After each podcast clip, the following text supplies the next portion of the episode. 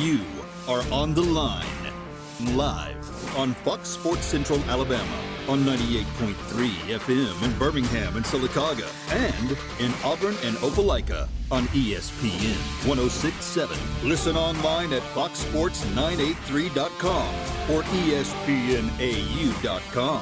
You are on the line with Noah Gardner and Levi Fitzwater. Join the show by calling 334 321 1390 or toll free at 888 382 7502.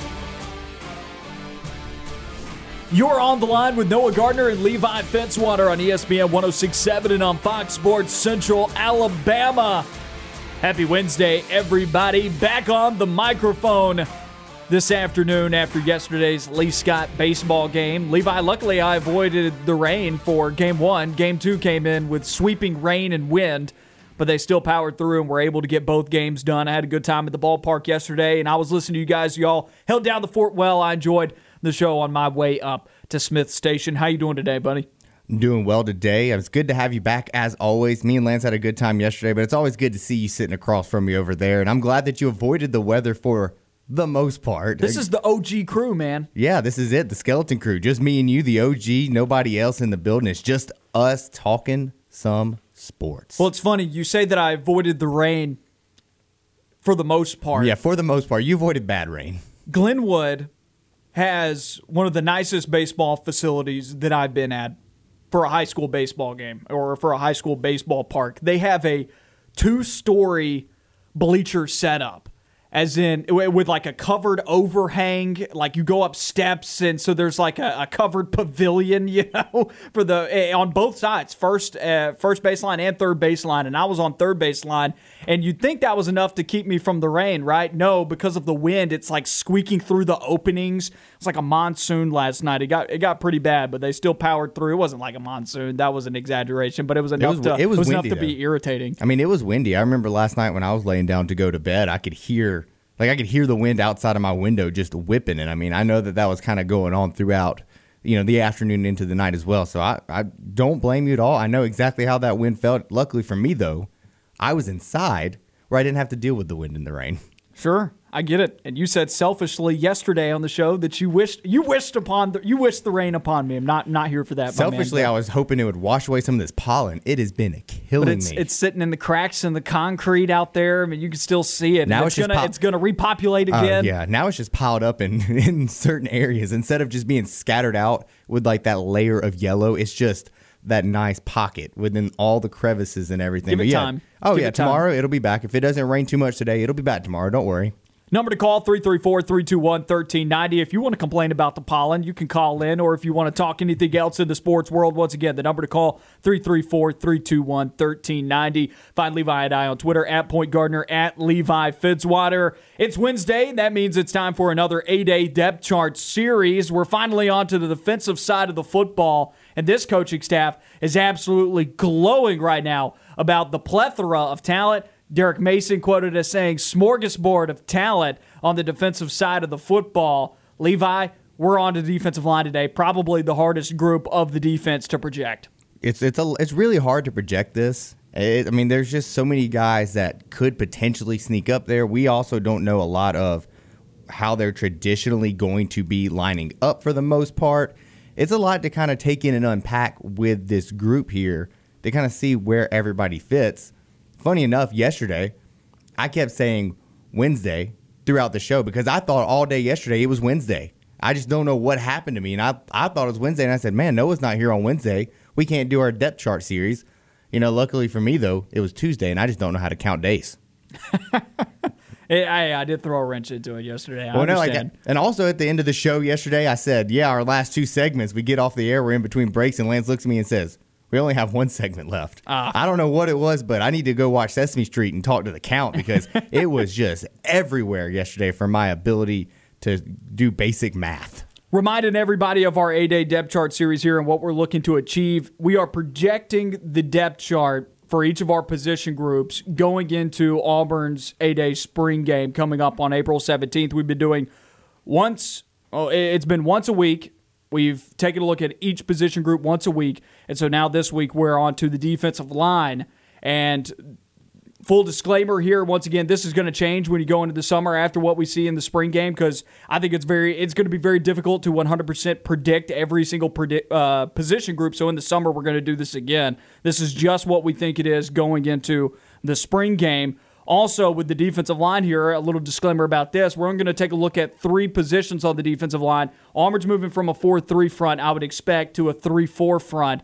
So we're going to leave the edge position off for the linebackers next week. So, linebackers next week will have four positions to look at. An edge in the previous regime, that was considered buck and it was on the defensive line. We're going to look at that as more of a linebacker position next week. So if you uh, if you're missing Derick Hall this week, that's because he's he's not in our projections for this group. He's in the next, group for the linebackers. Yeah, we'll talk about him next week with the linebackers. We're gonna we're gonna group him in that edge slash which used to be buck position. We'll do that next week with the linebackers. We're just talking about the line, the true defensive lineman.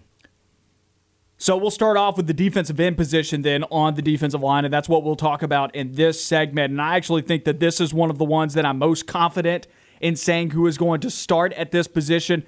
For those of you out there not familiar with seeing the 3 4 that often for Auburn football, because I don't remember a time when Auburn football has had a three man front, the defensive ends positions or the defensive end positions in the 3 4 is a little bit uh, closer to the guards than they are to the tackles. On, on the 4 3, they're outside the tackles, and the 3 4, they're typically inside the tackles. And Colby Wooden, and the way that Auburn may put together their 3 4 defensive ends or, or, or their 3 4 front, the edge, the edge guy, it could end up looking kind of like a 4 3, and you have a stand up guy on the line, and there will be four players along the defensive line. One of them is stand up, and that would I'm just going to go ahead and give it away. That's going to be Derick Hall. I, am very confident in. It's going to end up being the edge rusher. And then the defensive end on the other side is going to have his hand in the dirt. So it still may end up looking like a 4 3, but it's not. It's still just three down linemen. So the three down linemen is what we're talking about here. And the defensive end position there, kind of a, a stronger defensive end. Colby Wooden is my lead guy at that spot.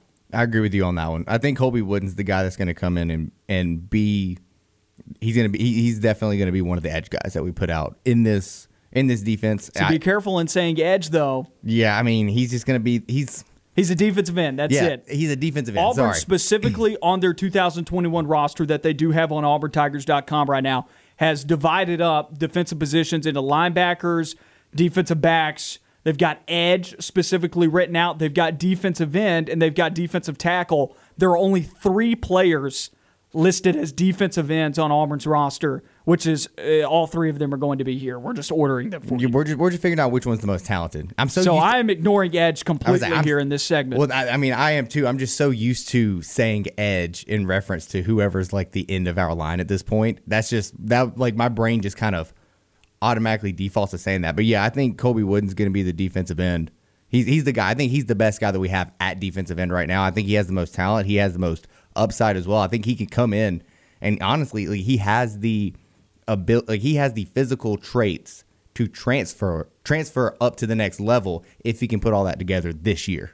Defensive tackle last year on the depth chart, Colby Wooden started out that way. He was listed as a starter at defensive tackle last year, which for me, looking at some of his the the things that he did last year with his skill set and uh, showing his pass rushing ability from the interior, but also the ability to run stop. I mean, the guy would hit up in the backfield sometimes, and you'd be like, how did he get there? So Colby Wooden showcased, and I think a big part of the reason why we were so impressed with Colby Wooden last year isn't necessarily because he was a top half of the league defensive end, but it was more because he kind of came out of nowhere at such a young age. I mean, he was only a redshirt freshman last year. For him to come out of nowhere and make such a direct impact on a line that was that was desperately needing an impact. I think that's a big reason why so many people are impressed with him. But I definitely think when you're looking at the defensive end position, he's better than the other guys that are behind him, and we'll get to that in just a second. Colby Wooden, though, the reason why I bring up the defensive tackle point is because he's only moving a spot over. He's only moving a gap over on the defensive line into the 3 4 scheme from his defensive tackle spot. He's now just moving one gap over a little bit more to the outside for the 3 4 defensive end spot. He'd be moving two gaps over if he was moving to a 4 3 defensive end location. He's not. He's just moving one gap over. So you still see in the 3 4 scheme, those defensive ends, there's a lot more. It's a two gap scheme for, for guys on the defensive line with a three man front because you have less defensive linemen, right? So what you're expected to do at defensive end in the 3 4, there's a little bit more run stopper responsibilities put on your shoulder. There's a little bit more responsibility with that. And it's tougher to play because you're responsible for multiple gaps rather than just the one maybe that you would have been if you were in, in a 4-3 scheme. So Colby Wooden, I think, with his experience having played defensive tackle at times last year, also having played defensive end at times last year, I think he possesses the best fit in this 3-4 defensive end scheme. He's a big guy too. I think that'll help him because one of my knocks on him, it's a little bit of his technique, and I think he he developed some of that a little bit more towards towards last year. But he's just a true pass rusher, and like I, I view him as a guy who can get to the quarterback efficiently. He has a high motor, and that's just the kind of guy that he is. I think he's better suited to play defensive end in this system better than the defensive tackle. And I think his experience last year with what he did, I think like what he, the position he had to play last year on Auburn's defensive line will help him this year scoot over to what I think is a better natural fit for him. I think defensive end just fits him a little bit more naturally than trying to play more of a defensive tackle, you know, a little bit over on the line. I think this is what's going to be. I think he's a guy who, honestly, I think you're going to see him take a big leap this year with his talent. He's a guy who could, who I could see at the next level, and with Derek Mason being the guy who is, you know, putting him under his tutelage and taking him. I think I think Derek Mason is going to help this guy get to the next level, and I think he's going to be a big part of Auburn's defense next year. I, I think he's going to be a stud on this line. He's a big dude as well. Oh, six, six foot five. five, two seventy eight. He's a monster. He's he's And got the defensive physical. ends in the 3 4 tend to be closer to that 280, Yep. 290 range than they are in the 4 3. Whereas with the 4 3 defensive ends, you're looking at more 250, 260 or lower than that because they need to be limber and fast enough to be able to get into the backfield on a pass rush. Whereas what you're dealing with here, you're looking a little bit more brute force, a little bit more of a power rusher in, in terms of pass rushing, not as much of finesse. Colby Wooden, I think, fits all of those categories very well. I think that's why he starts at defensive end. The backup guys, I've got an or here. I really who is in front of the other in this situation. It's hard to grade here, either Caleb Johnson or Daniel Foster Allen. But I think we see these guys the least out of some of the other players along the defensive line that we'll talk about later throughout the show. Yeah, I agree with that. I mean, I just it, it's more of an or situation. I don't think I think these guys are like towards the bottom in terms of you know that defensive end category. So I don't know which ones. I don't know who goes before who, but I can tell you those guys are.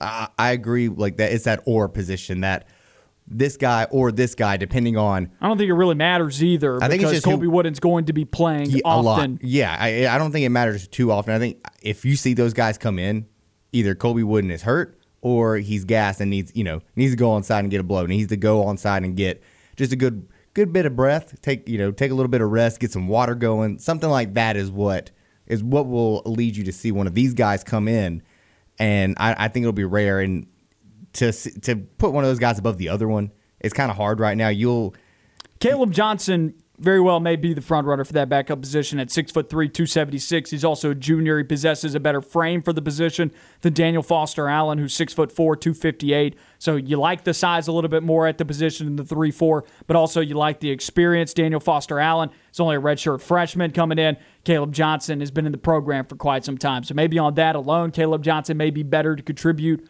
right away than Daniel Foster Allen. We really haven't seen a whole lot of either of these two guys. I guarantee you right now, there are people on the road listening to this at the moment that heard me say those two names and thought, who?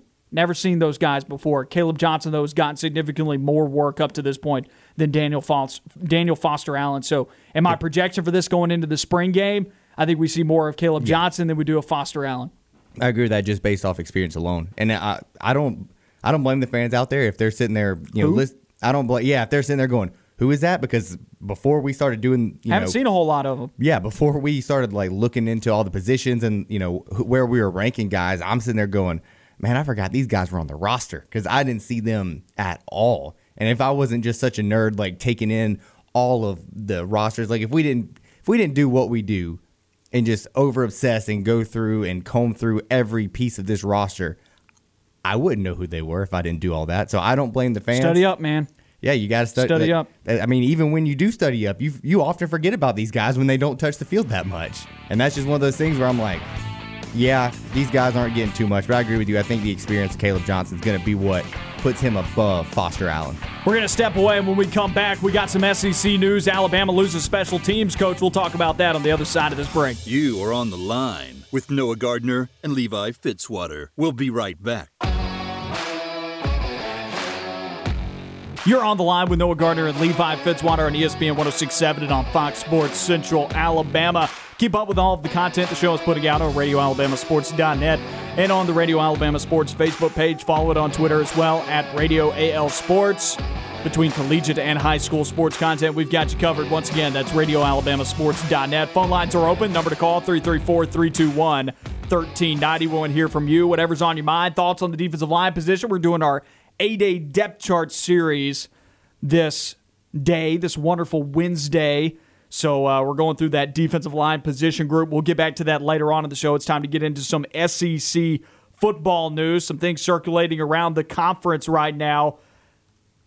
Big news out of Georgia and Alabama right now. Uh, two of the SEC's top powers dealing with some dealing with some major news breaks that have came out. Maybe more so for Georgia than it is for Alabama. Alabama losing Jay Graham as special teams and tight ends coach for the Crimson Tide. In a statement, Alabama announces that Graham has resigned his position effective immediately. No reason has been given for the sudden departure, but I'll tell you the language that says, quote, resigned his position effective immediately, end quote, never sounds good when it's coming when, when it's coming through a statement, especially when you're talking about sudden departures and this guy's connection to a certain university that is north of Alabama. Yeah, it um it, it doesn't when when you look at the connection you know of the certain university that is north of Alabama. That is Tennessee. He was Tennessee's yeah. running backs coach last season. That that was where he was at previously. And we all know what's been going on with Tennessee. And also you got to think it's it's sudden in terms of he's been there what two months I believe around two months. Yep. And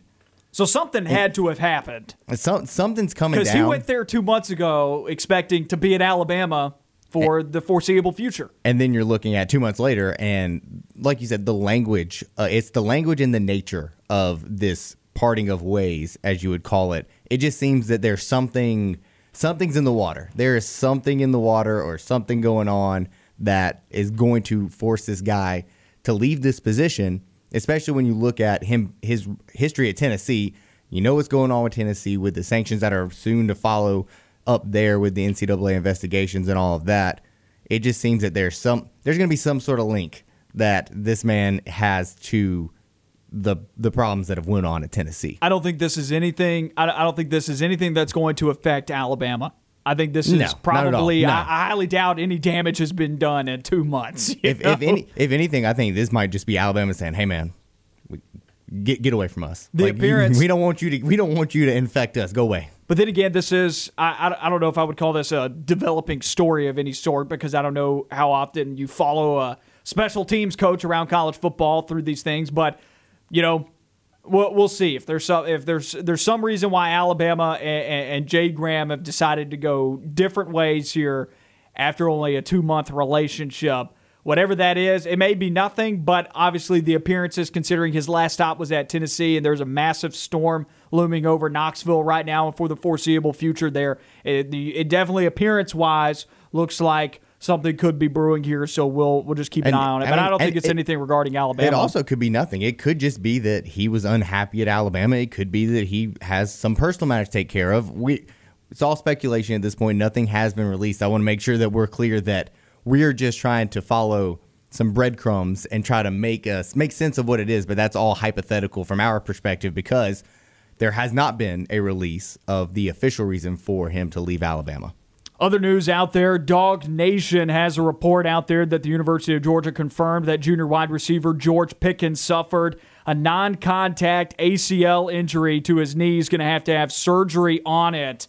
This is a big blow to the Bulldog wide receiver corps that only returned two, and Pickens was one of them. It's tough. It's tough. I mean, when you look at a guy, not only when you're kind of lacking depth at that position, I guess, or lacking depth in terms of returning guys to the roster, George Pickens is also a very talented wide receiver. He's, you know, he's a top, he's a top at least talent perspective guy in the in college football in terms of receivers, especially when he's coming out. And his problem, at least from my opinion, has been he hasn't played with the greatest of wide receivers, or I'm sorry, he hasn't played with the greatest of quarterbacks at Georgia. You got JT Daniels coming back, the assumed starter, who was coming on later in the year looking very well. It, it's a blow to Georgia because I think this hurts JT Daniels a lot because he's not going to have George Pickens to throw to. I mean, it's it's going to be a little bit tougher. I'm sure this Georgia team recruits very well every year. Somebody's going to have to step up and play, but it's still a big blow. Like you, you can't just lose your top guy at receiver and expect to be perfectly fine. I'm sure Georgia will overcome this and find some guys to step up, but it still hurts.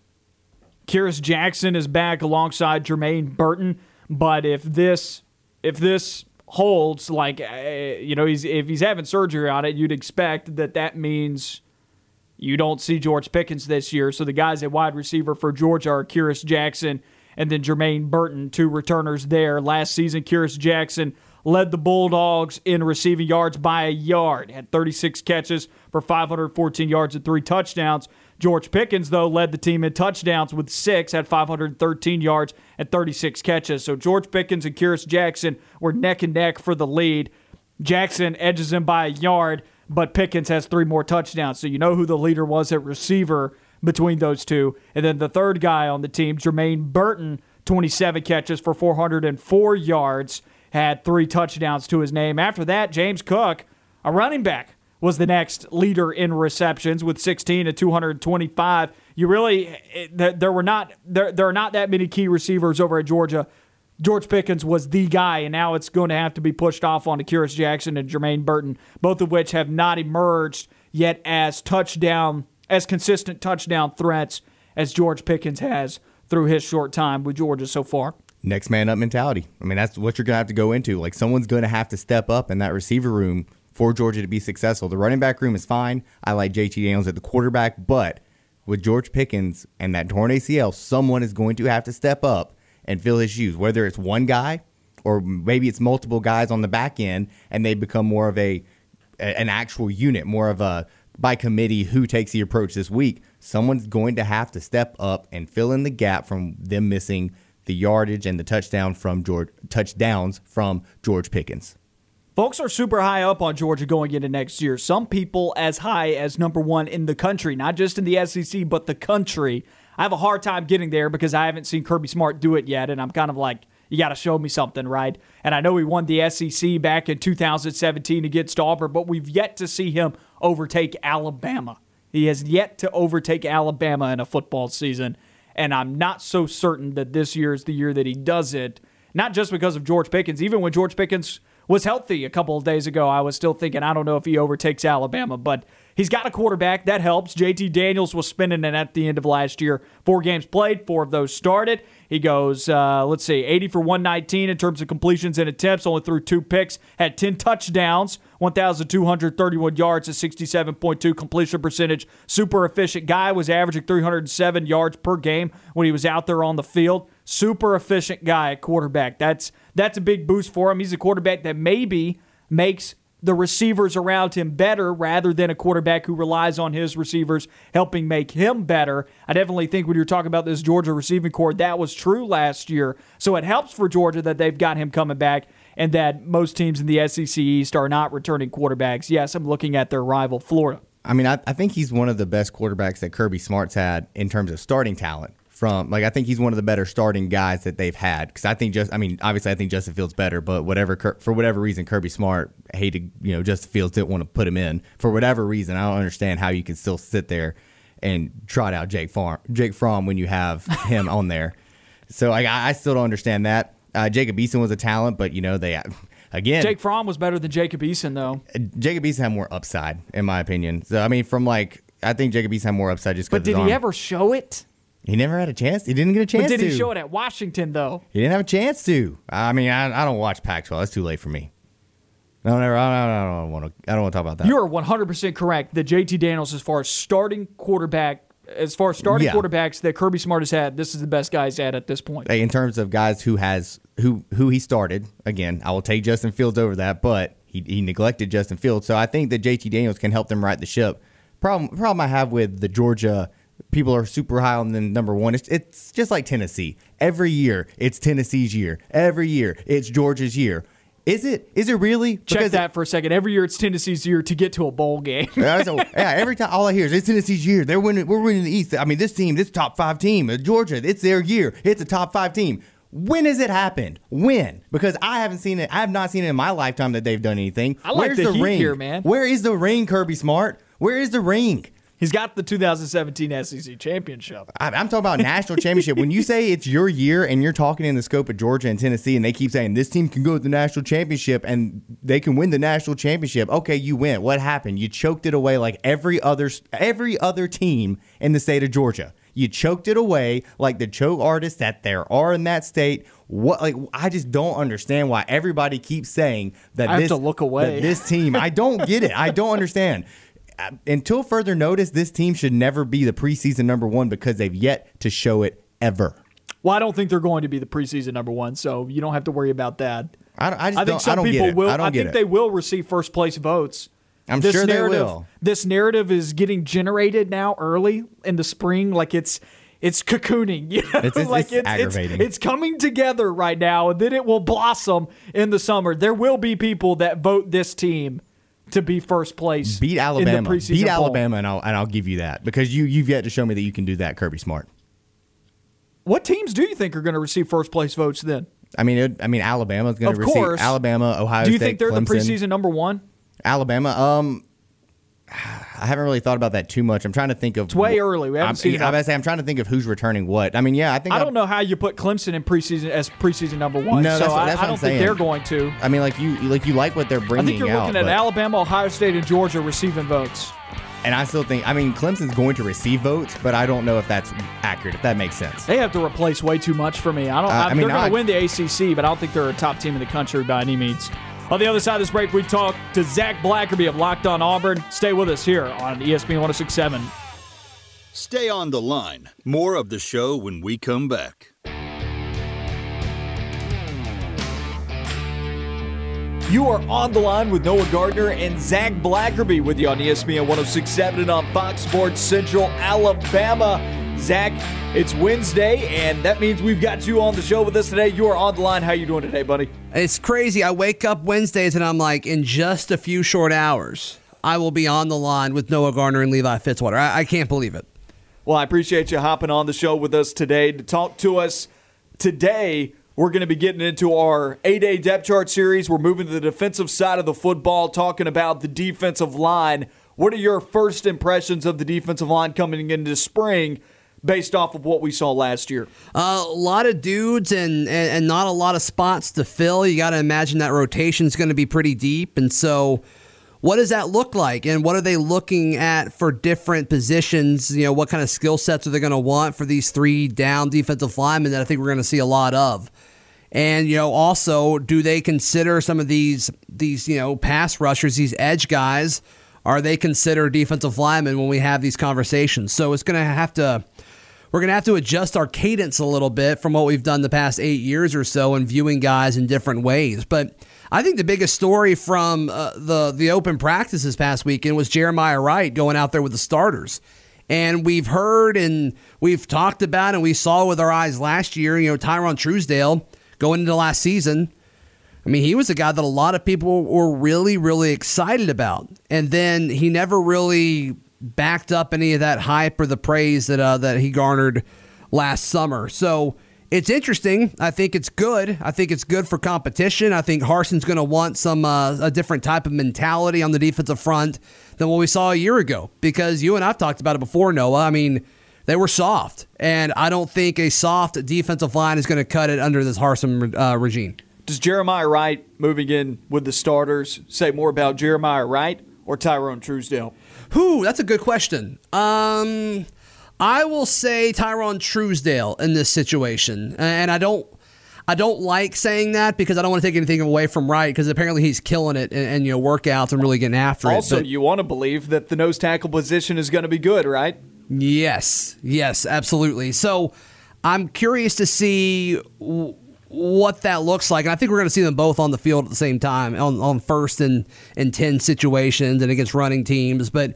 I was talking about this with Justin Ferguson. I know you have him on the show often uh, with the Auburn Observer, but he pointed out that like they had Wright on the field in third down situations in practice on Saturday. I didn't really put all that together, so I thought that was interesting. And having a 300 pound man in a passing defensive set is interesting to me. And so that tells me that he's going to have some burst. He's going to, he, you know, he's showing some sort of having an explosive first step. So yeah, I think Jeremiah Wright was the winner on Saturday. In a 3 4 defense, those defensive ends that are inside the tackles, they end up being much larger than your 4 3 defensive ends.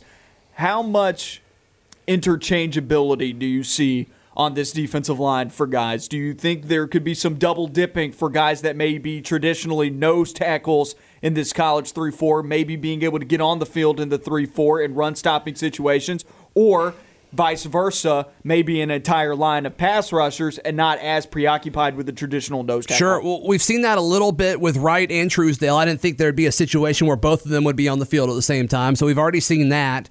Um, I think it's going to be with the other spot, you know, that, that defensive end, that 3 4 defensive end role. I think we're going to see a lot of Colby Wooden there. And then outside of that, it's like, I don't know how much rotation you're going to see. It's like, does a guy like Dre Butler file in there? Does a guy like Eku Leota possibly file in there? I know people are really excited about him.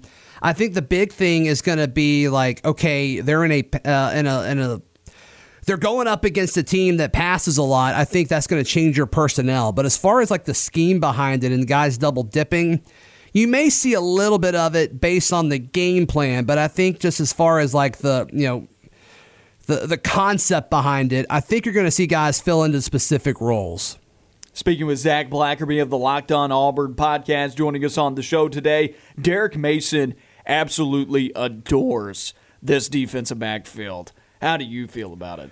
Yeah, it's it's great, and it's like, man, you you you talk about the starters, and then you got like you know, Miller coming in from West Virginia. Then, like, I'd forgotten all about Kamal Hadden. And, you know, when he was being recruited out of the Juco ranks, it's like, this is a guy that could start in the SEC day one. It's like, man, is he the fifth best corner on this roster? It, it's amazing. It's really amazing. And it's forced to move uh, Tennison kind of being that, that middle of the field player to, uh, you know, back a level to safety. And so I think that says a lot that they're finding ways to put three corners on the field at the same time. But yeah, I mean, Derek Mason said he's got six guys that could be number one corners in this league, and I think he's you know That's smearing that a little bit, but he's got he's got six corners that can be a number two corner for pretty much every team in the conference. And you know, I don't know how many number one corners there are on this roster, other than Roger McCreary, of course, but they've got a lot of dudes that deserve to be on the field and they should be on the field.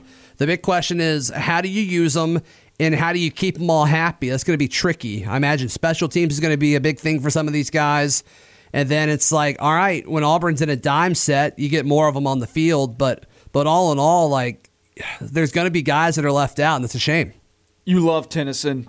This guy has been practicing at safety a lot. I don't think we're going to see him at cornerback, which is where we saw him largely at last year. When he was on the field, he was playing at one of those cornerback positions, one through three. He's been moved back to the safety position. What does moving Ladarius Tennison back to strong safety do for the Auburn defense? I think it's more between the ears this year than it was when he played at nickel backing up Christian Tutt last year because he just kind of looked lost at times.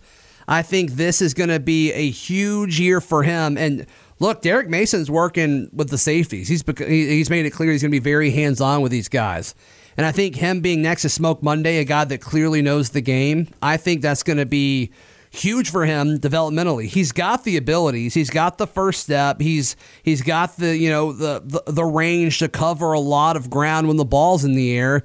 It's just going to be you know how much how quickly can you process a lot of information, especially with you know the Alabamas and I think Georgia's going to take a step offensively and the LSU's with all of these more complex offenses that you're having to defend against the, the, a lot of it goes through the safety. Now, fortunately, Smoke is going to be there, kind of making sure guys are lined up, and you don't have to worry about the linebackers in front of you. But I, I think Ladarius Tennison is going to be a really, really fun safety and a different style safety than what Auburn's used to. Of course, you know they're used to having a guy that weighs more than Zakoby McClain back there, and so like that's that's that's amazing to think about when you talk about Jamien Sherwood leaving and going to the draft. But yes, I'm uh, I'm all in on Ladarius Tennison. Offensive side of the ball on Monday, we got both of our coordinators. We got Mike Bobo and then we got Derek Mason. We've talked enough about the defense on the offensive side of the ball. Something that I love that Mike Bobo said this. There could no longer be any more arguing with me. He said that it was a pro style offense this upcoming season. And for more of a direct quote, a wide open pro style offense. Yeah. What does that mean? Right. I think pro style offense now means something different than it did probably a years ago. decade ago. Yeah. Exactly. Um, so it's going to be more shotgun. I think in the past you heard pro style offense and a lot of under center, some power eye, and you know all kinds of things. But and I think that's why so many people have been vehemently opposed when I've said that. But I'm like, it, it looks much different. When you say pro style, it mirrors what's happening in the NFL. Mm-hmm. What's happening in the NFL is not the I form anymore. No, what you're seeing in the NFL, and I think you're going to see it at Auburn because you saw parts of this with uh, with Harsin at Boise State. You're going to see a lot of different formations. You're going to see a lot of different personnel groupings, and his his mindset is you want to make these defenses prepare for everything. And I don't think you're going to see a whole lot of like super complex plays but I think you're going to see a lot of different groups. I think you're going to see a lot of two tight ends. And when you have two tight ends on the field, it allows you to, it kind of forces your hand to use your safeties and maybe some linebackers that you wouldn't typically use if, you know, you had four wide receivers out there or something like that. So it forces your hand to do certain things. And so I think that's what they mean by all of this. And they're going to spread the ball around to different guys. They're going to spread the ball all over the field. And of course, they're going to have that good balance of running and passing the football as they should with a guy like Tank back there. So that's what I'm believing this means so far. When this head coaching search was going on, you remember that I was super high up on Matt Campbell over at Iowa State. And a big reason why I was so high up on Matt Campbell was because of the type of offense he was running, which was so much so like what you were talking about right now with the two tight end set, still coming out of the shotgun most of the time. It was not full on spread you out four wide receivers, you know what LSU was doing two years ago with Joe Burrow. It was a more physical brand, if you were even going to call it the spread. I think it was much more reminiscent of modern day. I'm drooling right now with all of the things that this coaching staff is talking about using with this offense. Yeah. And then you even taking it a step further with two tight ends. Are there two tight ends that you would be confident in out of this group? I, I think it's clear that Harsin's confident with Pegues and, and Deal so far, at least based on what we saw Saturday. Um, I'd like to see Frazier a little bit more in some capacity. I'm not on the JJ Pegues hype train by any means. I think he could be fine, but I think a lot of people want him to be like the focal point of the offense, and I think we're still a ways away from that. What But- about Shanker? We we can't see Shanker at the moment because he's playing baseball. But Yeah. Coach Harsin in his press conference last week smiled when he was talking about John Samuel Shanker. Um, I, I, I bet Harsin likes the idea, the mentality of Shanker being a two sport guy, being a competitor, you know, being a team first dude. I, I could see him being a Harsin guy, and he's the guy that we've seen the most about, you know, or most from it rather at the uh, at the tight end position. We just haven't really seen him a whole lot in the passing game. I'd like him to be a little bit bigger than you know. I mean, he's he's one of a smaller version of like a Harsin tight end. He likes He's those a guys beefy. Yeah, yeah, and so I don't fully know. It just kind of depends on what they want. You know what I mean? And it's good that they have different dudes at that position that can do different things, much like the receivers and even the running backs. You know, they've got your 300 pound guy that can move. They've got their bigger guys that can do a little bit of both, and then guys that probably just can block. So it's good that they've got a nice mixture of all of those things. But uh, yeah, I mean, certainly Shanker can uh, can make the you know the the starting team. Forgive me here, but I, I, I want to. I want you to fact check me here. I want, I want to see if you if you would agree with this comparison. Okay. When I think of John Samuel Shanker, the way that he moves reminds me of Philip Lutzenkirchen at the tight end position. Not nearly as good of a pass catcher. Not not trying to say anything in terms of like how good Shanker is compared to how good Lutzenkirchen was. I'm just saying with the way that they move and their body sizes, they're they're they're they're still kind of that short, stockier tight end. Mm. They look a lot alike to me. Am I wrong on that? Do you see Um, that? no, there's there's definitely some similarities there. I like Shanker more as a blocker, and then like I don't think we know how good his hands are. I don't think we've seen enough of him, Yeah. you know, running passing patterns and all that. But as far as downfield blocking, I'd probably prefer Shanker a little bit, Mm-hmm. but. But um, size, the framework, very similar in how they run too. Sure, yeah, I, I get that. They're both uh, they both move really well, um, largely because they weren't they're not oversized tight ends by any means, more athletic guys. So yeah, sure, I'll give you that. Moving forward, what else do you think the pro style offense means for Bo Nix in this offense? Because he's going to end up being the starter. Whether or not they say it right now in the spring, he's going to end up being I mean, they've pretty much said it. They've pretty much said it. Uh, what he said, pecking order instead of depth chart. I think that's the same thing. Uh, as far as uh, I guess you're going to see a more balanced approach from run to pass. I think that should be the goal anyway. If uh, you know, especially if the flow of the game allows you to run the football, whether you know it's within one score or you're ahead by a lot. Because we saw that with Harsin at Boise, like he has no issue running the football at all. Because man, does it make life easier when you're able to run the ball for your quarterback? Are you kidding me? So I think you're going to see a lot of that, and I think you're going to see Bo Nix completion percentage skyrocket. I was asked the other day, do I think that if he's going to have 3,000 yards passing? I don't think so. I was asked if he'll hit 30 touchdowns. I don't think so. But I think he'll be a more effective quarterback and a more efficient quarterback in this system.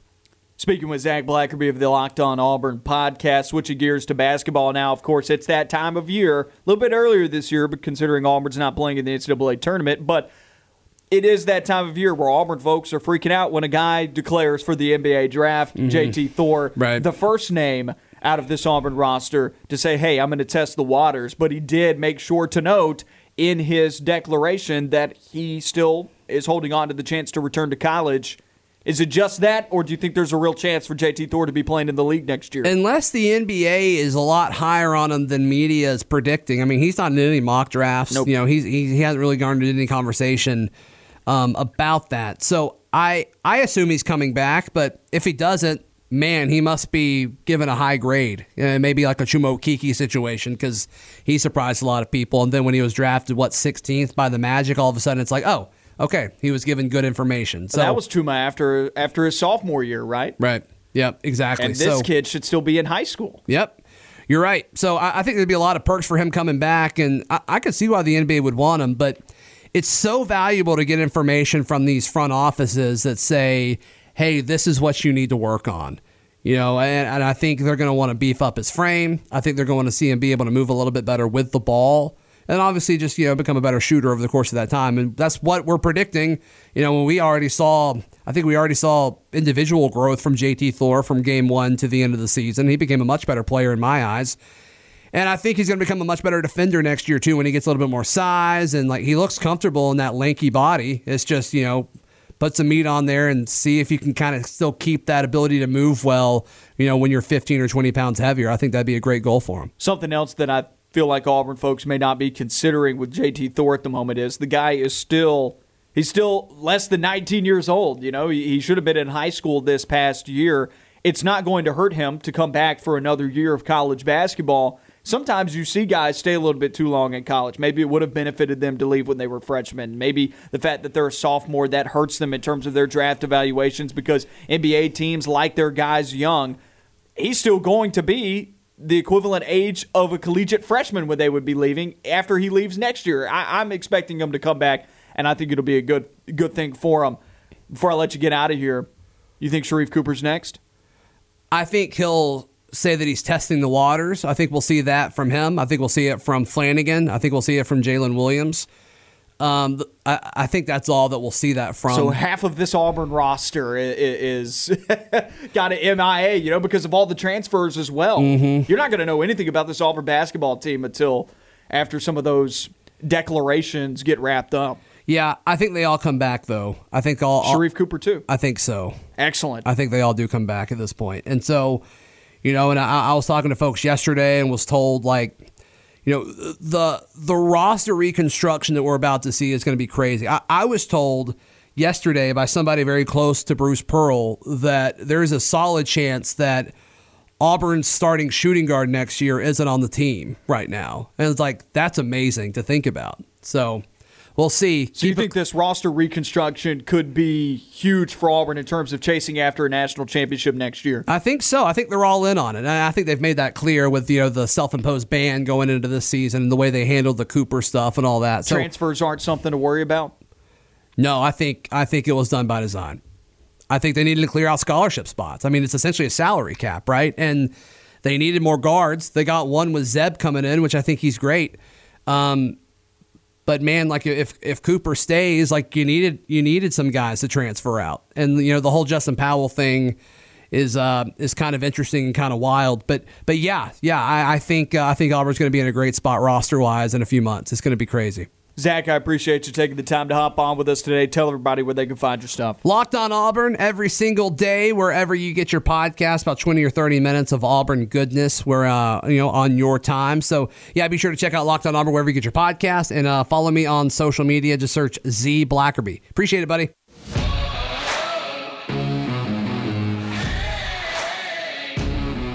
Wrapping up hour number one here of On the Line. Noah Gardner and Levi Fitzwater with you on ESPN 1067 and on Fox Sports Central Alabama. Number to call 334 321 1390. We want to hear from you.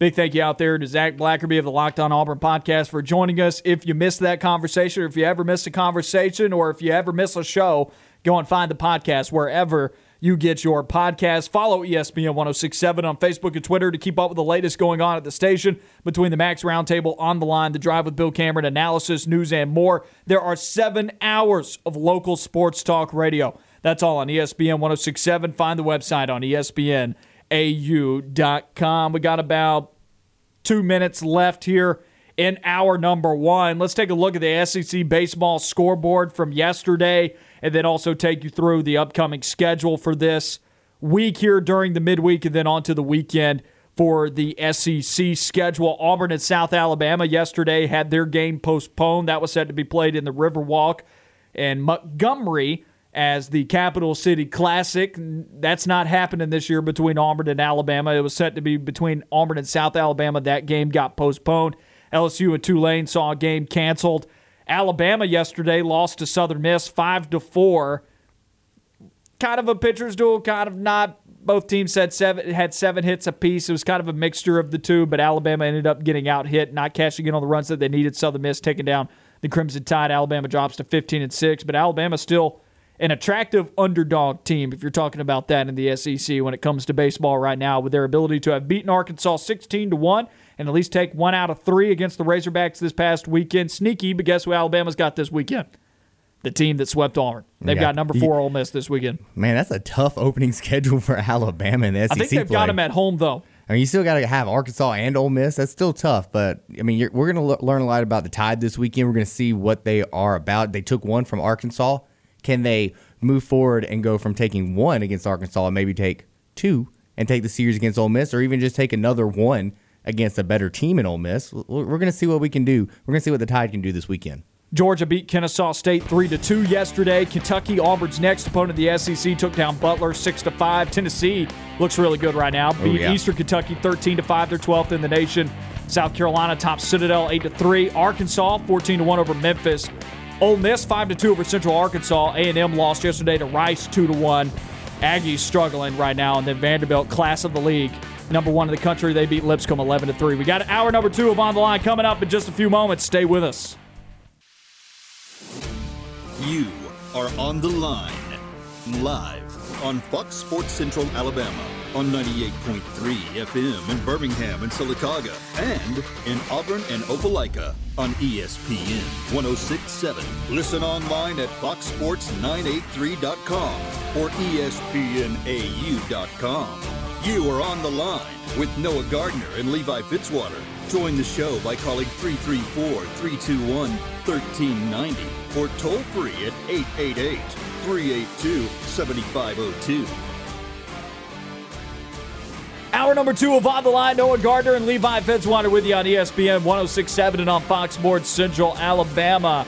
Great show so far. Talked a lot of Auburn football, SEC football as well. Georgia now without George Pickens, possibly for the entire season due to an ACL injury. We went through our A-Day depth chart series here for Auburn football and the defensive line, predicting what the Auburn defensive line is going to look like going into the spring game. We only got through the defensive end position, so that's how we're going to start off hour number two here, moving to nose tackle and then the other side of the line. Whether or not you want to call that a defensive tackle or defensive end, I don't think it really matters. Nose tackle is the innermost defensive lineman on the line, the middle spot, and then the other lineman opposite side of them. I feel confident in this one. I feel confident in feel in confident nose tackle. In nose tackle, I feel like I, I feel like it's it's Truesdale. I feel like Tyrone Truesdale is going to be the guy. I feel like his despite all the reports of Jeremiah Wright climbing the depth chart. I I think it's a lot of smoke. I think it's a little bit of a smoke. He might be climbing the depth chart, but I don't think he's overtaking the number one spot. I think they're going to value that experience. He's a two year starter in the SEC. I think that they're going to see a guy like Tyrone Truesdale going into A-Day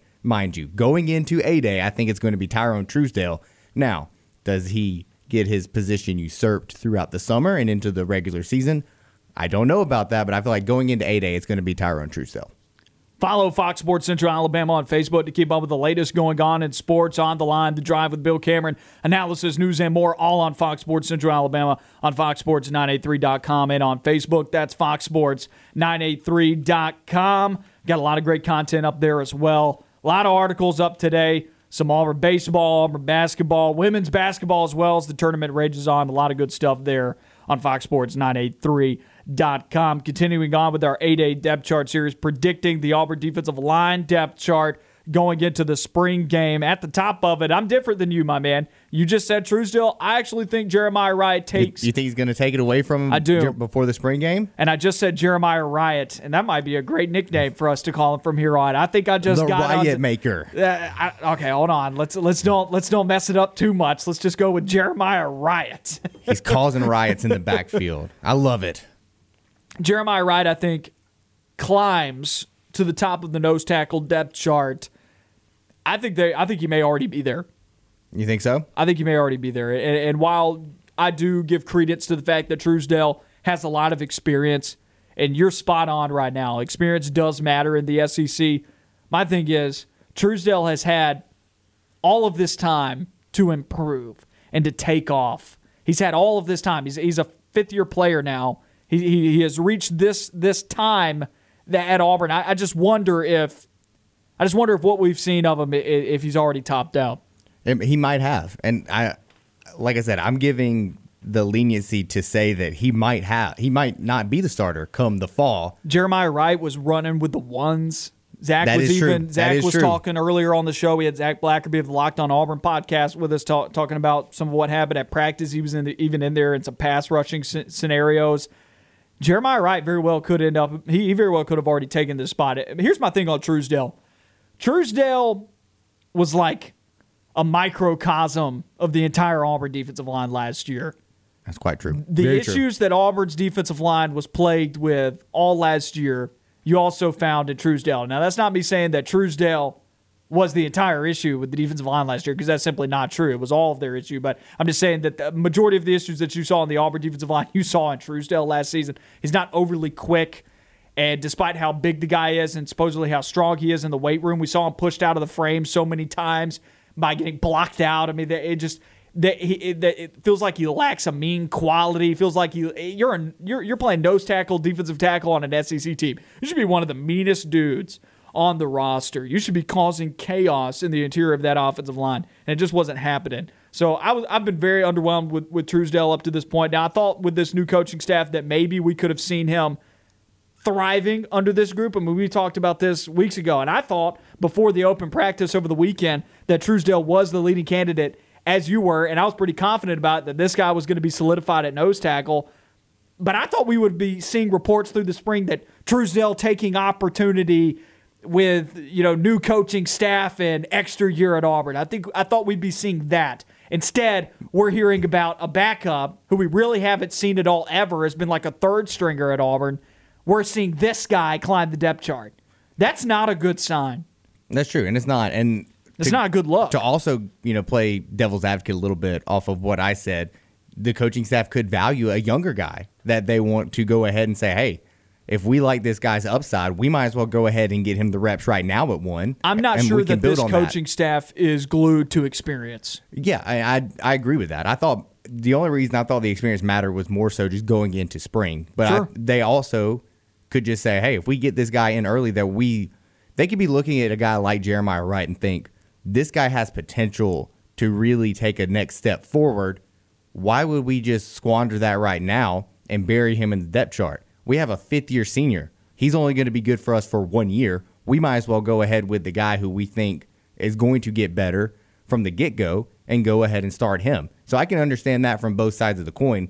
I just expected them to ride with the experience going into the A Day game, but also it's a completely different coaching staff. They don't seem to value experience as much as the previous regime, where they're sort of locked into guys who have been there for a while.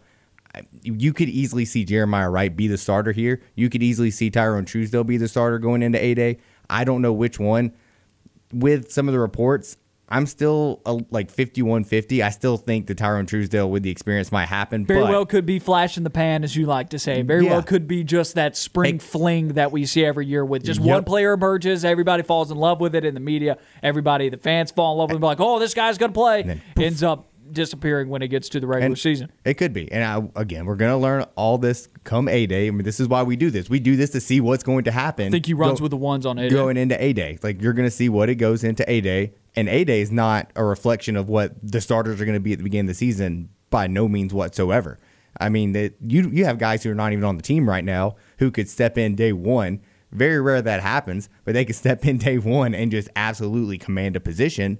Or you could see through summer workouts certain guys improve, some guys certain guys regress a little bit. It's it's going to be interesting to see this. This is a this is a position battle that I'm going to be watching closely to see where they go, and this is going to be telling to me as of it's going to tell me two things. Now I don't know which one of these is going to be.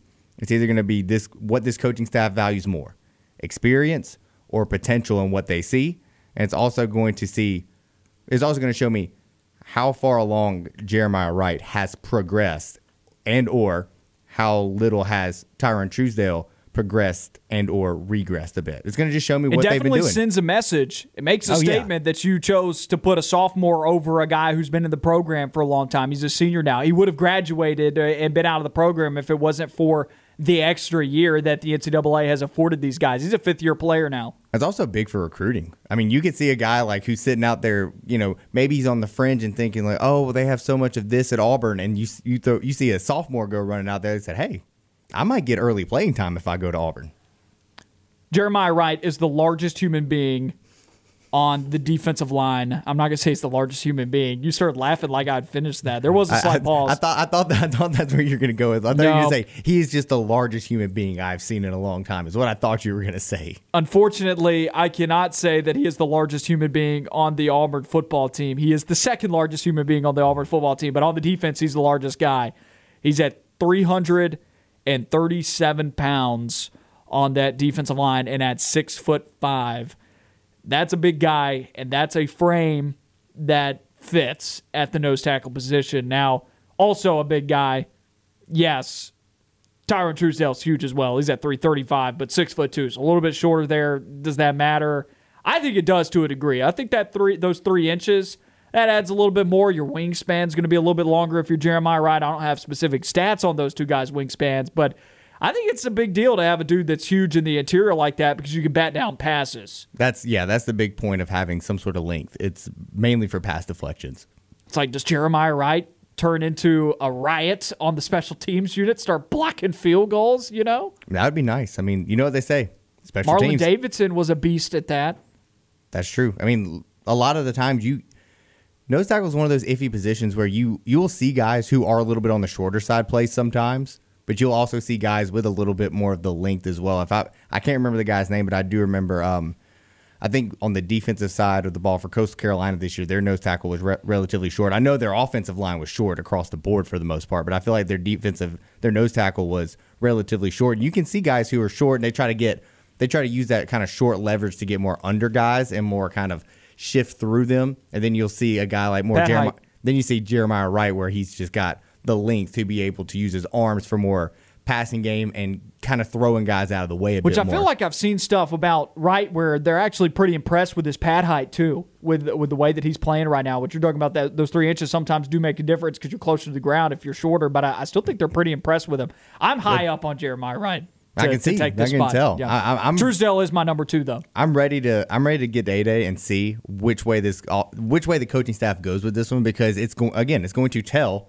what they lean towards, what they value more, and whoever's out there, whoever is out there, I'm going to trust the coaching staff that that's the guy. I don't think they have allegiance to anybody, especially if Jeremiah Wright's out there. That's going to be very telling to say, hey, this coaching staff just values talent, potential, and who they think should be starting there. Not this guy's a five year senior. He deserves and has to start. Especially if Jeremiah Wright goes out there, that goes out the window, and you're just going to see guys get to play regardless of any kind of seniority. just to note, some of the largest players on this Auburn football roster, if people were curious, that was something that we were talking about just a moment ago. Keiondre Jones is the heaviest guy on the roster at 6'4", 345.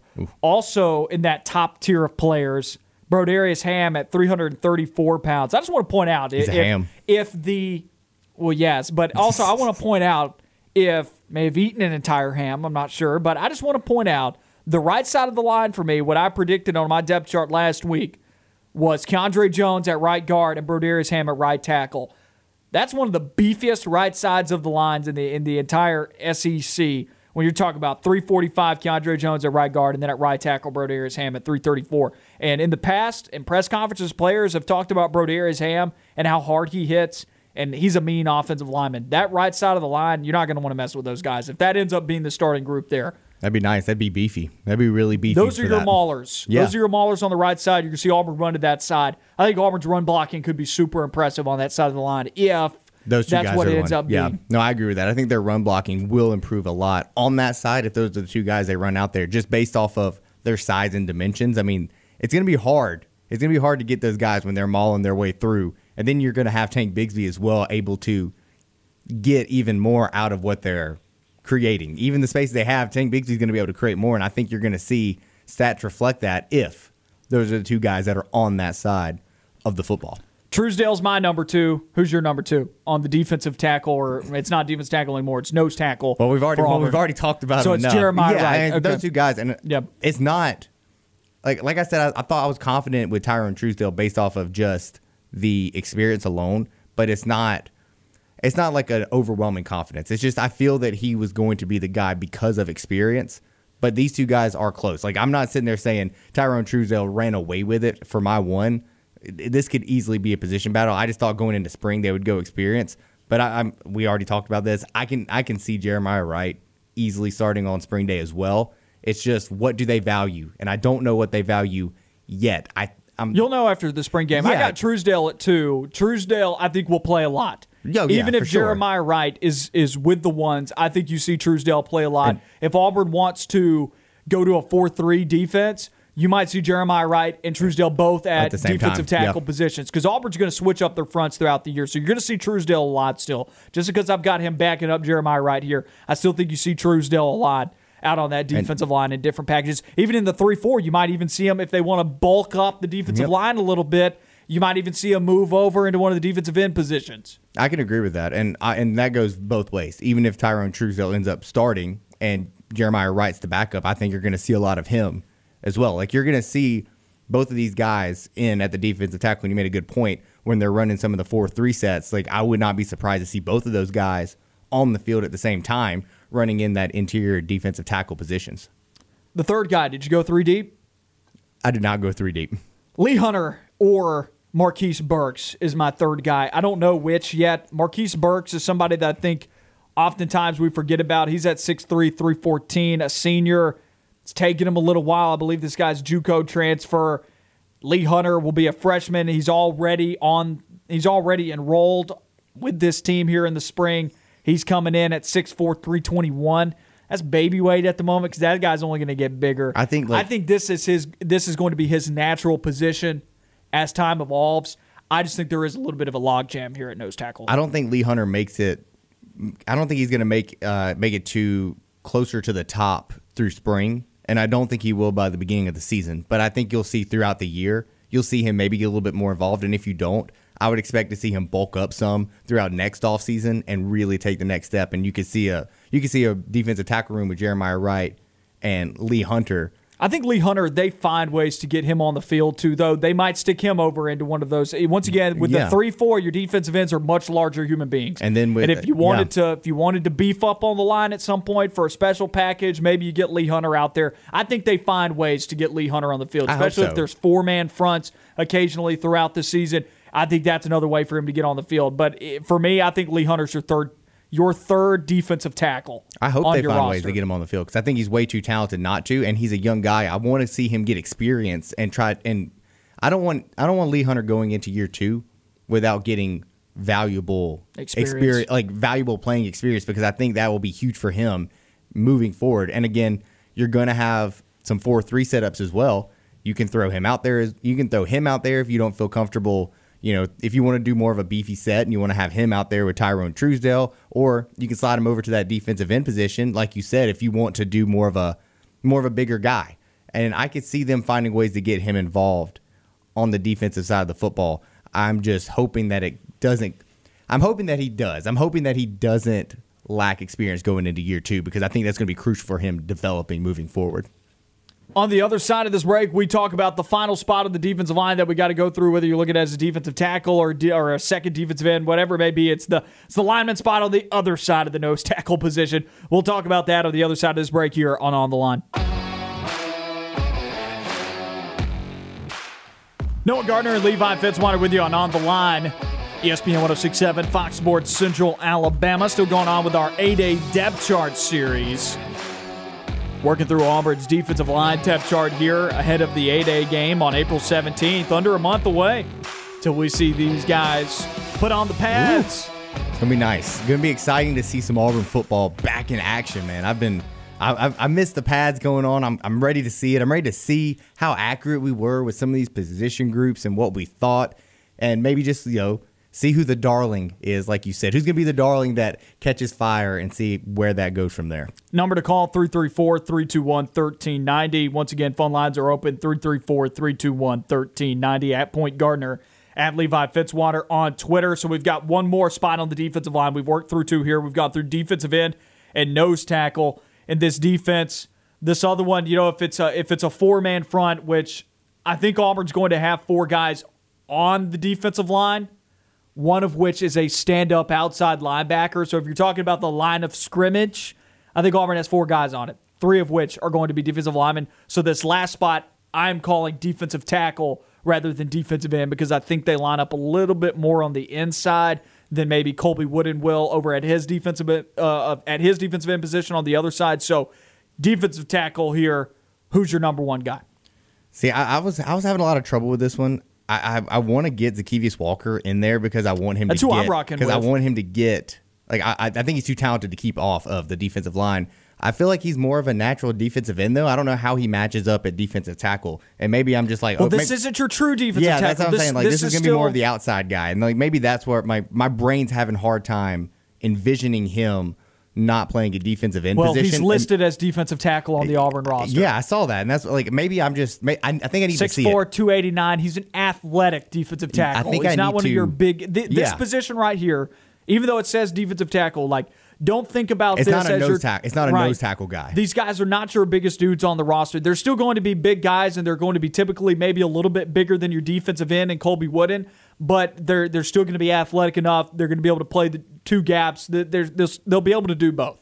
They'll be able to do both. I agree They're still that. inside though. I agree. I, I I feel like I'm just having a hard time not seeing Zykeivous Walker at a true defensive end position right now. Like I don't think my brain just envisioning it. Well, did you have him behind Colby Wooden? There's a blockade. No, no. I mean, like I, I like Colby Wooden playing at that position or Zykeivous Walker. Like I could I could see either of those two kind of flip flopping a little bit. I feel like Colby Wooden's more naturally fit than Zykeivous Walker is at the de- defensive end position. But I feel like Zykeivous Walker also fits that defensive end position.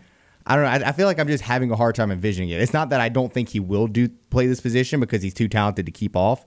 It's just like my brain isn't. played tackle last year. I, it's just my brain doesn't work. Like my brain is just sitting there thinking like I see this guy playing like a true defensive end for whatever reason. That's just what my brain is going to when I'm thinking a, of him. he's definitely a slimmer defensive tackle. I feel like than we're accustomed to seeing at Auburn. I do agree with you though that, and we're going to talk about this next week. You're not wrong. He does body wise look like a defensive end at times to me, but still, like he's 6'4", 289. This guy's playing defensive tackle. Yeah, like I said, I don't know what it is. It's just my brain. My brain is just like Your brain don't work. brain, m- brain not working today. Brain hard, It- but no, it's just like it's working. It's just not. It, it just keeps putting him at defensive end, and I agree with you know we're going to talk about this next week with uh, the stand up lineman as we're calling it because I'm we're going to have like an edge guy, I believe so, and you agree with that as well. We're we're going to have that edge guy. We'll talk about that next week, which is what's going to put a guy like Zykeivous Walker in that more defensive tackle role on this side, and not just you know as an edge rusher on the defensive end on both sides. He's lining up inside the tackle. Yeah, he's going to be lined up inside tackle instead of at the end position because Auburn, what we're assuming, is going to have what used to be the buck. You're going to have that edge rusher coming down from the linebacker position. But we'll talk about that position next week with those guys. Walker played a lot in 2020. Big part of why, with that experience, I think he's at the top of this depth chart going in. Other guys that we haven't seen a whole lot that I think are going to back him up, just going ahead and wrapping up the depth chart there at that defensive tackle spot, Jay Hardy or Lee Hunter. Once again, I think they try and find ways to get Lee Hunter onto the field. So I've got him at two positions that you could see him get on the field Ro- as dis- rotating in. right? De- depending on the front. At the end of the day, it depends. You know, is it a four man, three man front? If it's a four man front, I could see Lee Hunter at this spot. If it's a three man front, then I think he's more likely to get in at a nose tackle. But at the same time, there are two guys in front of him on that depth chart. So Zykeivous Walker is, I think, another guy who's pretty solid. I, I, I think he's going to end up. I feel pretty confident he's going to start for Auburn next He's year. sta- he's starting. What position doesn't like it doesn't matter. He'll start somewhere on this defensive line. He's too talented. He played a lot last year. I, I don't see a way that he doesn't start. I do agree. I, I agree with you in the sentiment that Lee Hunter is going to be a second guy or a second or a third guy at multiple positions along this line. Like I think he will be one of the first guys that they're like, hey, go in, get involved, you know, get this guy a break, or just trying to get him out there in general. And I'm interested to see like where he will be, like how much we see of Lee Hunter going into the spring, because I think that's going to be telling of how much we're going to be seeing of Lee Hunter going into the fall. And Jay Hardy didn't play until No. the Northwestern game in the Citrus Bowl. So that'll tell you. I mean, looking at his bio right now, I was like, how much did he play last year? And on his bio on AuburnTigers.com says first game action came against Northwestern in the Citrus Bowl. So really not a whole lot of time out there for Jay Hardy, even though he is listed as a sophomore athletically. He he's still he's still got four years left at Auburn. So Auburn actually like advanced everybody on their roster as like acting like last year did happen. But at the same time, if they want to take that extra year one day down the line, they'll they'll be able to. So that that that'll be something that could be afforded to them. Jay Hardy though is I think you know he just didn't play a whole lot last year. So he's another one of those guys that joins people like Caleb Johnson and Daniel Foster Allen, who like if you're driving your car, you're like who?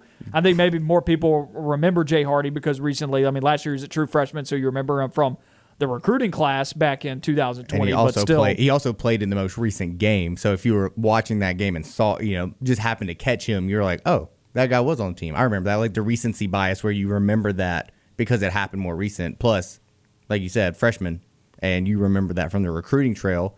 So you probably know that guy more just because of his name and how young he is. But we haven't seen anything from him. It's just one of those things where we haven't seen a lot of him, and we don't really know what we're going to get out of this kid right now.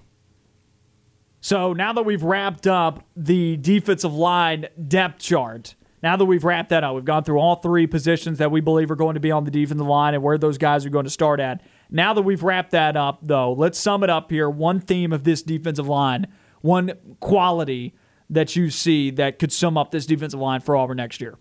That's a tough one. I've Um, got one already.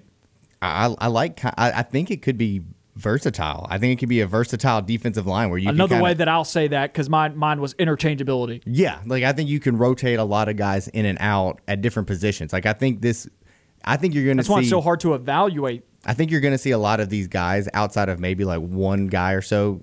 You're going to see them play multiple positions along the line, depending on the front, depending on the scheme, depending on what package you're trying to run out there, whether it's a four man or a three man front, whether you're playing a team that you're expecting to run the ball a lot more or just matchup oriented where you're saying these guys are kind of big, but they really this this offensive line we're playing against struggles with a bit more speedy defensive lineman, or they struggle with a bit more beefier defensive lineman. Like it just depends on what matchup slash what front slash what position in the game that you're at is what what guys you're going to see out there and what you know skill set you're going to see be implemented across.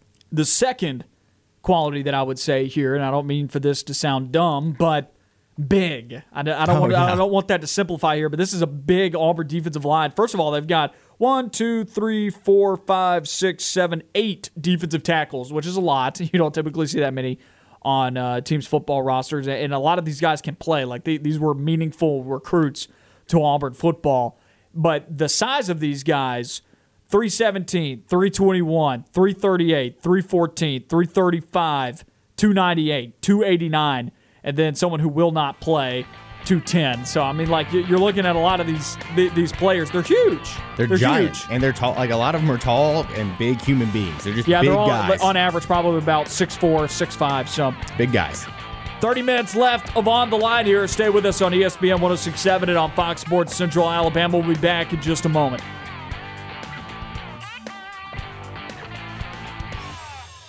Stay on the line. More of the show when we come back.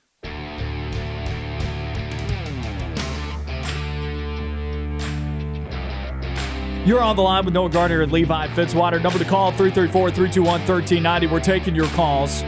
Once again, the phone number is 334 321 1390. Find Levi and I on Twitter at Point Gardner at Levi Fitzwater. Just wrapped up our A-Day depth chart series for Auburn football, talking about that defensive line. Next week, we'll do linebackers, then on to the de- defensive backs.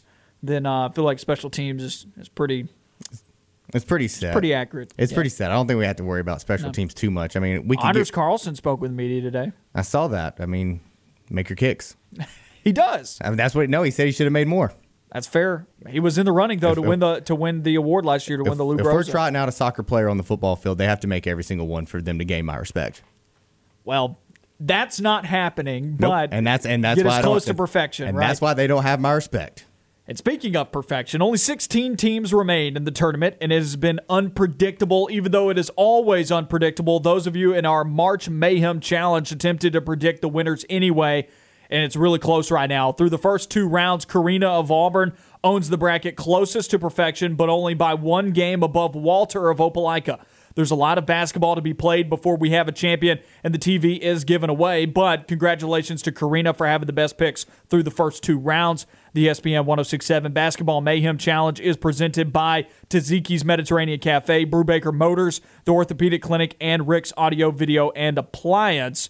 To check and see how your brackets are faring, as well as where you stand on our leaderboard, log on to ESPNAU.com or the ESPN 1067 app. Yeah, my, my bracket's in the garbage. I don't really care about it anymore. I'm trying to think. I think I have like two brackets that actually have a winner still available. I mean, I, I, most of mine, their win, the winner has been So oust- on ousted. the we- in the West, uh, in the regional portion now in the Sweet 16, I had three of my four in that area correct. So the West went the best for me. That was that was uh, the only one I'm missing is Iowa, and whatever. Whatever, dude. I, I, mean, I, I- told you my big issue with Iowa when we were talking about. Did you have them as one of your five that could win it all? Yeah, but uh, And, and, the, and the big reason why I said that maybe they wouldn't is because of their defense. The what- offense was what- great. And what happened? The defense played them. Figueroa was on fire in that game. Like, I don't think he missed. Like, it didn't seem like he missed a shot It- that morning when I was watching that game. It was just like every time Oregon shot the ball, you thought that's going in. Like it just they, they had that hot. Like they got hot. You could tell.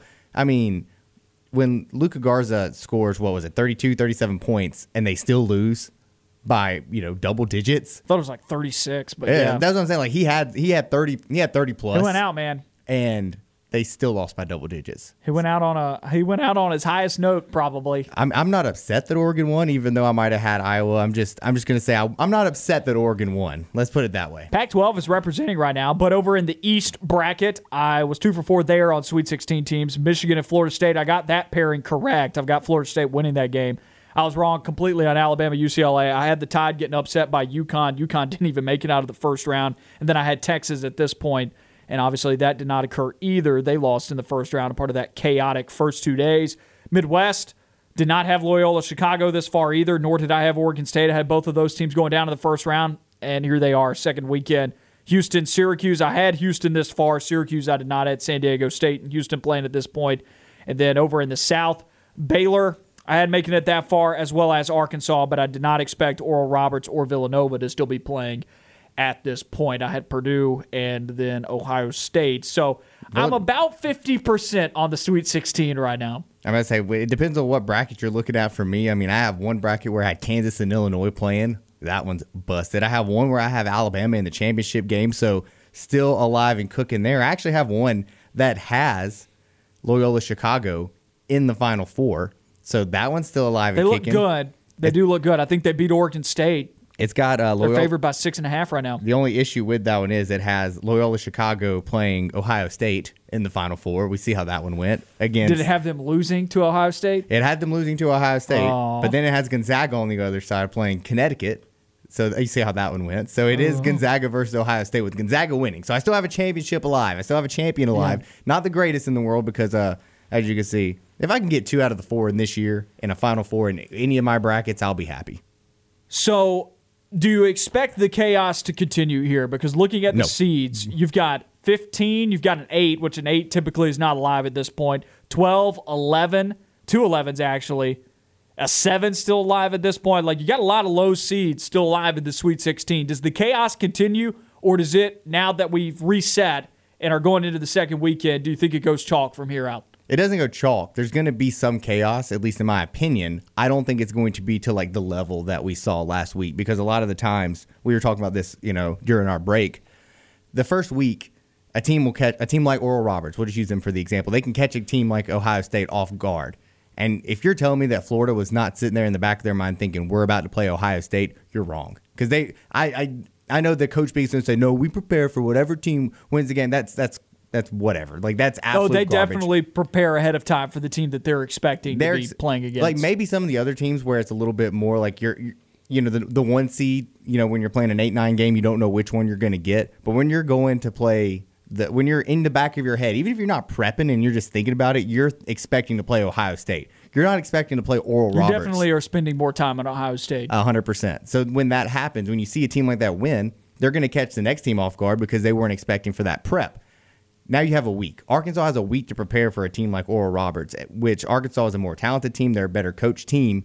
They should be able to find a game plan throughout this entire week where they can develop that and put it in play against Oral Roberts and be able to beat a team like that. That's why you see you you said They're it yourself. favored by 11 right now. Yeah. Arkansas is. you said it yourself That's over the a break. lot, though. Teams like teams like this don't make it to the Oh, it's elite just, eight. it- this term, it's already been a statistical anomaly by percentages.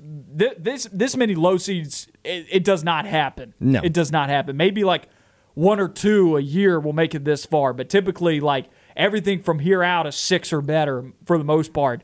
I think we go chalk from here for the most part. I think maybe one of these lower seeds goes forward. Maybe Syracuse upsets Houston. Houston's offense has some real problems from time to time. Defense is elite. That's going to be one of the lowest scoring matchups probably of the Sweet 16 This with the way those two teams play. This game might be three to two going into halftime. Like it might be that. It, it's it's if going they to be could a hold the basketball, these two squads would would oh, right. Oh man, Like- if there was if there was no shot clock, you would 100 percent see see a Three three, to two, yeah. Oh man, yeah, I agree with you. I think Syracuse can do it because the That that is the most defensive bracket Oh, out Oh, there. man. Oregon State, Loyola, Chicago, Houston, and Syracuse all That's played all the defense. game at a snail's pace, all predicated on defense. I really want to see Loyola Chicago advance and play either Syracuse or Houston because I think that is just going like I think Loyola Chicago is the favorite of that regional right oh now. right now I I agree too. The only issue I have is Syr- if Syracuse advances, how how will Loyola Chicago go against the zone? We saw it gave West Virginia fits.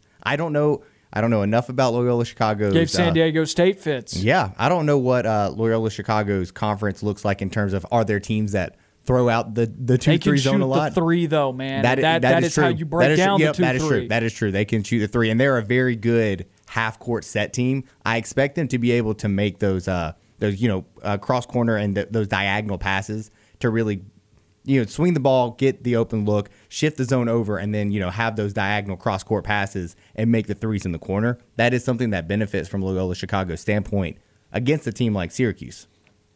That that is that's an intriguing regional over there. When And you're don't talking sleep, about don't sleep 16. on don't sleep on Oregon State either. Like I'm not just saying. Like I think Loyola I. Chicago is. the- I think is they're the going favorite. to bed this weekend. I think they played. I think I think they're going out because they played an inconsistent Tennessee team, an Oklahoma State team that we saw got hot at times and had a really good player, but team wise, they they underwhelmed me most of the year with their team. And I mean, you saw them drop a couple games early. They go in in the tournament. They beat Baylor. They get really hot. They got the number one draft pick as we're projecting. But I still think that Loyola Chicago is going to be the team that uh, that beats Oregon State because this is Oregon State's tru- first true matchup. I know I, a big reason why I don't expect a lot of this chaos to continue is we know this has been a top heavy year in college basketball. there's been about a top five of college basketball, top four that has been supremely better than everyone else, and it's been a big gap. And maybe we should start to consider Loyola Chicago amongst that bunch of teams because we just we haven't thought about them that way. And the fact that they're an eight seed tells you that the committee didn't think about them that way either. But still, Disrespected. And I would agree with that. I think we've seen some mid majors like VCU even end up as a seven seed. I think we've seen Dayton as a seven seed in the past. Like it's possible to where they they should have been higher, even all the way up into the six line. Like I think they're better than uh, I think they're just every bit as good as USC and some of these other teams out there. Loyola Chicago versus Villanova would be a fun game. They're a five seed. Like I think I think this Loyola Chicago team did deserve more respect, but you understand why they have them as an eight seed because they It ma- just yeah, they're not going to reward you for playing in a terrible league. It makes sense. I don't. I think. I think at least one one seed goes down in the Sweet 16, Okay. and it's going to be Baylor. Like I, I'm not even going to say that. Like there's. Really? A, ch- I'm not saying there's a chance that Villanova Villanova's beats. playing very well at the moment. I'm not going to say there's a chance that Villanova beats them. Villanova will beat Baylor. I'm going. I'm going hardcore on that. Villanova, Jay Wright, they're better. They've got the rings to Take show me through for the it. betting lines on that because I know you you know you based your opinions a lot of how the uh, the sharps out there are taking looks at games. It's early right now in this game. Um, I'm six seeing. and a half six and a half to Baylor at the moment. Yeah, it's six and a half. It's six and a half. Uh, Baylor favorite. I've seen seven at some points. It doesn't look the way I see the way I normally value my betting lines. It does look like it leans a little bit more towards Baylor in that regard. There's a little bit more money per the ratio of bets per money leans towards people lean towards the sharps taking Baylor. Is Oh, what I'm so trying you're to say. going against the grain on this one. I am going to go against the grain on this one because I just don't value Baylor. I don't. I haven't. I haven't liked them all year. I think that they've just not impressed me all year long. I mean, they've been good. Let's be honest. They've been, They've a great. great. They've Come been on. a great team all year long, but they haven't played Jay Wright. Two national championship rings. Villanova's hot. They're going to come in. They're going to beat Baylor. It's not even going to be close. Don't say it's not going to be close. Not that that be makes close. you lose credibility, my not man. even going to be close. Villanova wins 100. percent Ugh. I'm not there. I think Baylor. I think Baylor's going to move on and beat Villanova. Villanova is playing mean- very well, though. It is a tricky one. The, the the one seed that I think will go down this weekend. If you're going to lose a one this weekend, I think the one that goes down is Michigan. And that's because of their matchup. I mean, they're they're playing the tougher. Florida ma- State's very athletic. They can score the basketball well. Name a player on their team. I'm- I'm exactly. telling you, Leonard they're- Hamilton and them boys. You, you never know a player on Florida State's team, but they're always good because they always because the coaching is good down there. Leonard Hamilton always has them playing. They're always long, lanky. They play they play that good like defense in terms of where they have the length to really affect you and really impact your shots because when, They're one of the tallest teams left in the NCAA tournament. when you have the arms flying around, it's hard to get in there. And we've seen Michigan is beatable at times. We've seen Michigan play incredible and be great, but we've also seen Michigan look very not so great. I mean, that- I mean LSU pushed them all the way to the brink. They lost that early game at Minnesota throughout the year. I mean, they dropped one to Michigan State Florida late in the State's year. going to force them to play outside of their comfort zone. KenPom rankings, you know, in tempo have Michigan as one of the slower teams in college basketball. Florida State, on the other hand, likes to push it. Between that athleticism, between the height, between you know being able to make Michigan feel uncomfortable, not make them have to get out of their comfort zone. I think that's enough for them to be able to push past. It's also one of the closest lines this weekend. USC Oregon, you got the Pac-12 matchup. That's That- one that point is- to that's the USC at the closest one. moment. That one's like a push. Michigan's only three to Florida State. That's just like a push to me. That's a bucket. I'm I'm ready. I'm I'm ready for that USC Oregon game though. That one's going to be good. Don't sleep on either of those teams. Pac-12 has came out. That's they the showed Pac-12 out. championship right Yeah, there. that that is a good game. Those I- were no seriously though. Those were the top two teams. Yeah, in they- in were the Pac-12 top this two- year. Michigan. I just have a message for Michigan, please. Michigan, please, please, Michigan, please, please don't lose to Florida State. Michigan, Michigan, please. Why's that? please. I, I, because I've been calling Florida State frauds all year, and I don't want to be wrong. Ah, I see. I don't want to see it. Any chance that Gonzaga loses to Creighton? Any chance at all? I think Gonzaga. Creighton's so hit and, hit or miss, and if they're not knocking down shots, they're going to get destroyed. We saw what happened in the Big East title game, lost seventy three to forty eight to Georgetown. That same Georgetown team that left the tournament after day one because of a twenty three point loss Mm-hmm. to, to Colorado. I, I, this Gonzaga team, it, it is going to traipse I mean, all the way to, Ohio, the, to the title game. Ohio pushed Creighton for a bit. I mean, it, it the score at the end of the game looks a little bit you know wider than what it really was because there were there were times where Ohio was leading and very close in that game. They kind of got they got shell shocked a little bit, a lot like how Auburn did against Baylor when they played you know earlier in the season. And then Ohio kind of pushed them. I don't think this Creighton team can stand a Gonzaga. I'll, I'll, I'll steal a quote from it's the front court, man. yeah, I'll steal a quote from somebody I saw on Twitter, and they said, I cannot wait to see Gonzaga dog walk Creighton. And I believe that's going to happen. Timme in the front court. I mean, this this Gonzaga team's got two scores in the front court that average more than like 14, 15 points a game. Creighton doesn't have that, and Creighton predicates their game on shooting the basketball well. Gonzaga is not going to afford those to afford them those opportunities They're- that they're not gonna be able to Ohio shoot, yeah. and UC Santa Barbara like. Creighton is now going from having played two 10 seeds or worse. They just went from playing a let, us see, they went from playing a 12 seed and then was Ohio Ohio was a 13. So they've Yeah, gone from Ohio playing a a 13. 13 and a 12 to now having to play the best team in the country, Culture Shock. And they haven't played somebody like this in the Big East this year. No. I, thi- I think this is probably, and the line would reflect this right now 13 and a half. I would not be shocked if Gonzaga covers this. No, I wouldn't at all. Now Like, it's I- going to set up a very intriguing Elite Eight game. West Coast Elite Eight game. West Regional. It doesn't get perfect, more perfect than that when you're talking about Gonzaga USC or Gonzaga Oregon. The whole West Coast is going to be tuned in. And then you have Gonzaga, which is you know the best team in the country that we've seen all throughout the year, playing against what people would consider the better West Coast Conference in basketball with like the Pac-12. It, it's that interesting dynamic that that would set up where you're playing a West Coast team versus the big bad Pac-12 that we've seen so far in this tournament. It And would be fun. USC, if USC does indeed push past Oregon and get to the Elite Eight this weekend, USC has somebody that can at least match up in the front court with Evan Mobley at like seven Yep. foot one, leading scorer, dynamic player. It's going to be, a, And then you can't count out Dana one. Altman for Oregon. I mean, he just comes. No, in- a little bit more backcourt he, oriented. he just comes into the tournament every year as a 10 seed or a 7 seed or lower and the next thing you know you look up and they're in the sweet 16 elite 8 every year i don't know how he does it but it's wild You know, the other thing is if Andy Enfield wasn't on the West Coast at USC, people uh, would talk about it more I think so too. He was the guy who put FGCU on the map. yeah I, I think people would talk i think people would talk about usc and oregon more if they weren't on the west coast because dana altman and danny enfield are great basketball coaches we're just at we're, They just don't get respect. You're like, they're back in another Sweet 16. You're like, all right. we're literally asleep we are physically asleep when they're playing and people are literally sleeping on them i'm gonna keep saying it because that like that's what we are like we're asleep we're not watching them so we're just like ah whatever pac 12 we don't care east coast bias and it happens every year then they end up surprising everybody About six minutes left in the show. We wrap it up on the other side of this break here on On the Line.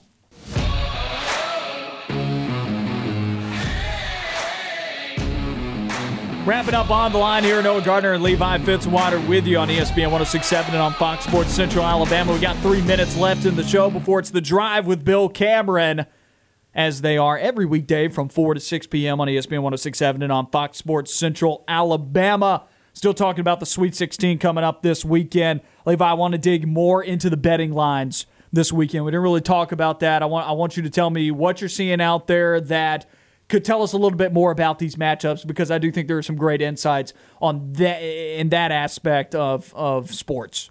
the things i'm seeing a lot right now the thing that sti- sticks out to me for the saturday matchup there's not a game you have what one two three four games playing saturday and there's not a matchup that is below a six point line. I'm seeing six, or I'm sorry, below six and a half point line. You have Loyola Chicago favored by seven, Baylor favored by six and a half, Arkansas favored by 11, and Houston favored by six and a half as well. And that just tells me that they're expecting not good games. They're expecting games that aren't going to be great. I haven't seen a lot of, I haven't seen too much action outside of the Oral Roberts Arkansas game. I'm seeing a lot of people who I see more big money going to Oral Roberts over Arkansas, which is something that surprises me a little bit because I was expecting, I'm, I'm expecting Arkansas to win and win big. I thought that was one of the most obscure lines I've seen. Eleven El- points to Arkansas at the moment. I was 11. like, I think people I think people are looking to they're liking Oral Roberts to keep it close. It does seem that some of the sharp money out there is expect they're expecting Oral Roberts to keep it close. I'm thinking with a week to prepare, I think Arkansas is the more talented team. They're going to come in with a better game plan than Florida had. They're not going to overlook them like Ohio State did, and they're going to be able to run them out the gym. But Sharp Money thinks otherwise and thinks that Oral Roberts is going to at least keep this within an 11 point game. I don't think there's a chance that Oral Roberts wins this game just based off of the fact that you never see this team win the game. Like they never win the Sweet 15 16 doesn't game. go to the Elite Eight. I actually, I'm going to take some time to go and find that uh, because The- the I don't know yeah. if a 15 seed is ever made in I- Elite Eight. I don't think so because I think Florida Gulf Coast was I think they were the only one that made the Sweet 16 if I'm not mistaken and they definitely and they didn't make it to the Elite 8 they got bounced by Florida if I'm not mistaken in that one. Um, while you're looking that up, I'll talk about the other line. A lot of people are a lot of the money is on Oregon State as well. You're seeing a kind of a 50 50 spot right there with Loyola Chicago being favored by that seven point line. So they're expecting at least a lower score. They're expecting a closer game there, which that makes more sense. I think Loyola Chicago wins that game. But if you're looking at it from the fact that these two teams play more defensive, more slower style, you might see a closer game. I don't think it trends that way. I think we'll I think we'll see more of this shift towards what it actually is, closer to when these games start to tip off. But I don't I don't hate that that people are liking Oregon State because it is going to be a slower, more defensive matchup that could result in a closer game just by the nature of the tempo. A 15 seed has never advanced to the Elite Eight. Uh, how many have made it to Sweet 16? I It's just believe- two, right? It's just two, isn't it? Isn't it? one or two, yeah. Well, I think it's just Oral Roberts and Florida Gulf Coast. Like I think they're think the so, only yeah. two teams that have made it to the Sweet I'll 16. do that math real quick. So, Before- like, I while mean- you keep going. Yeah, I think those are the only two Only that have made it. 0.7% of the possible 15 seeds have made it to the Sweet 16. 0.7. That's not that's not even 1%. So That's a lot, man. That that's I mean that's that's bad. That's bad. I, I don't I don't expect Oral ran out of Roberts to time on the advance. research. that does it for another edition of On the Line. Noah Gardner, Levi Fitzwater back with you tomorrow for the Thursday edition of the show. The Drive with Bill Cameron following us here on ESPN 1067 and on Fox Sports Central Alabama. We'll see you tomorrow, everybody. You know where to find us.